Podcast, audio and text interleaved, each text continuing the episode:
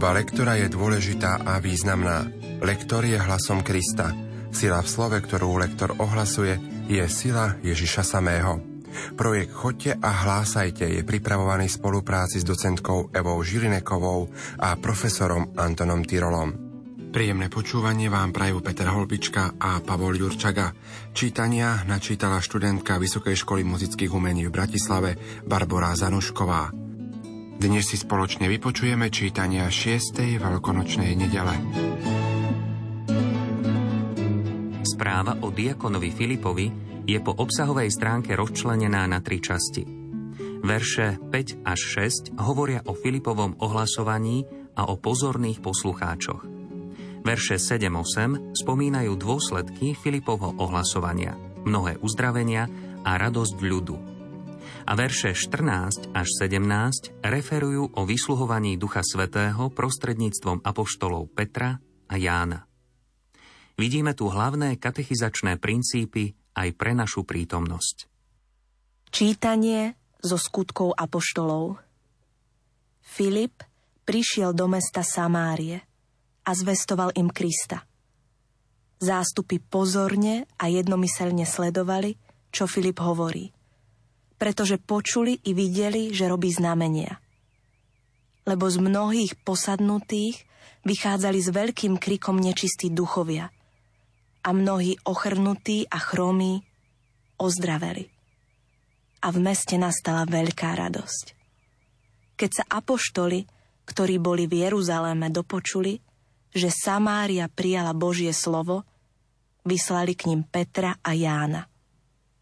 Oni ta zašli a modlili sa za nich, aby dostali Ducha Svetého, lebo na nikoho z nich ešte nezostúpil – boli iba pokrstení v mene pána Ježiša.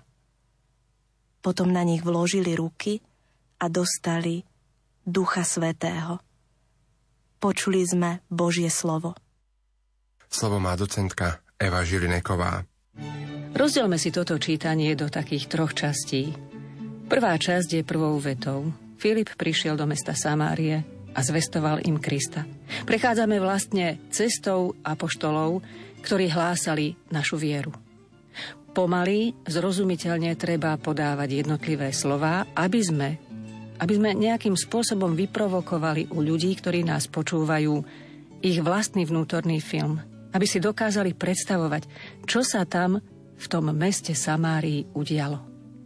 Je veľmi dôležité uvedomiť si, že všetci sa usilujeme o to, aby sme dostali Ducha Svetého.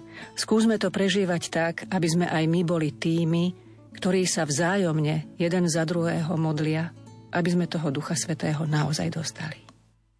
Žalm 66, ktorého sú do medzispevu vybraté niektoré verše, by sme v kresťanskom pohľade mohli nazvať žalmom o činnosti Ducha Svetého vo svete. Žalmista obdivuje Božie diela vykonané v priebehu dejín. Ich spoločným menovateľom je premena na kvalitatívne, lepšie a duchovnejšie. Pán vypočuje modlitbu veriaceho a prejavuje svoje milosrdenstvo. Jasaj Bohu celá zem. Jasaj Bohu celá zem. Hrajte a spievajte na slávu Jeho mena. Vzdávajte Mu chválu. Hovorte Bohu, aké úžasné sú Tvoje diela. Nech sa Ti klania celá zem a nech Ti spieva. Nech ospevuje Tvoje meno. Poďte a pozrite na Božie diela. Úžas budia skutky, ktoré koná ľuďom. More premieňa na suchú zem, Rieku možno prejsť suchou nohou, preto sa tešíme z neho. Svojou mocou panuje na veky. Poďte sem a počúvajte, všetci ctitelia Boží. Vyrozprávam vám, aké veľké veci mi urobil. Nech je zvelebený Boh, lebo neodmietol moju modlitbu a neodňal mi svoje milosrdenstvo.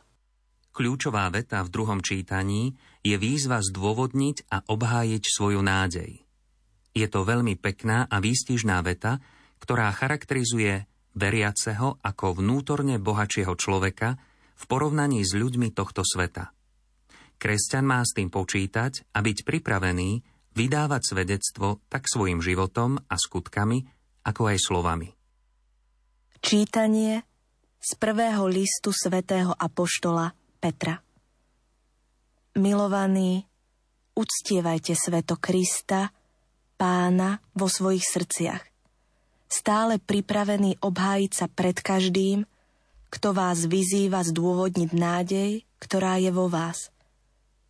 Robte to však skromne, s bázňou a s dobrým svedomím, aby sa tí, čo tupia váš dobrý život v Kristovi, zahambili práve v tom, z čoho vás osočujú.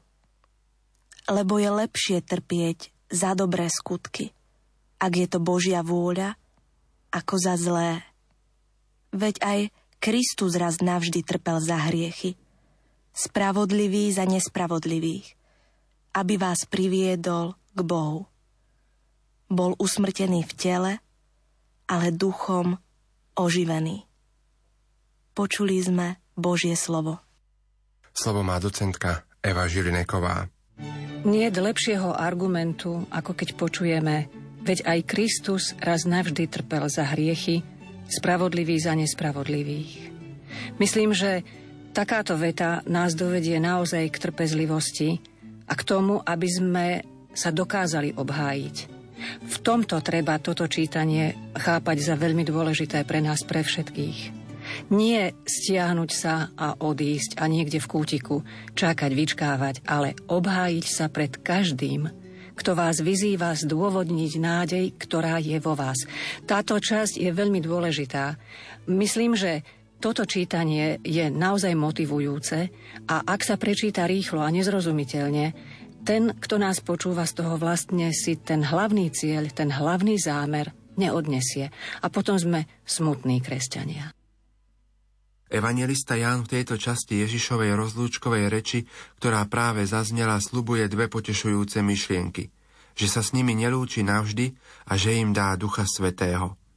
Autor tu pracuje s pojmami láska k Ježišovi, zachovávanie prikázaní, dar Ducha Svetého a jeho útechy, spoločenstvo učeníkov s otcom a synom – týchto kategóriách sa odohráva aj náš duchovný život a aj my môžeme počítať s tým, že jedno podmienuje druhé.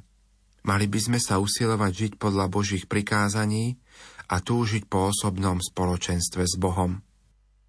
Čítanie zo svätého Evanielia podľa Jána Ježiš povedal svojim učeníkom Ak ma milujete, budete zachovávať moje prikázania – a ja poprosím Otca a On vám dá iného tešiteľa, aby zostal s vami na veky. Ducha pravdy, ktorého svet nemôže prijať, lebo ho nevidí ani nepozná. Vy ho poznáte, veď ostáva u vás a bude vo vás. Nenechám vás ako siroty, prídem k vám. Ešte chvíľku a svet ma už neuvidí, ale vy ma uvidíte, lebo ja žijem a aj vy budete žiť.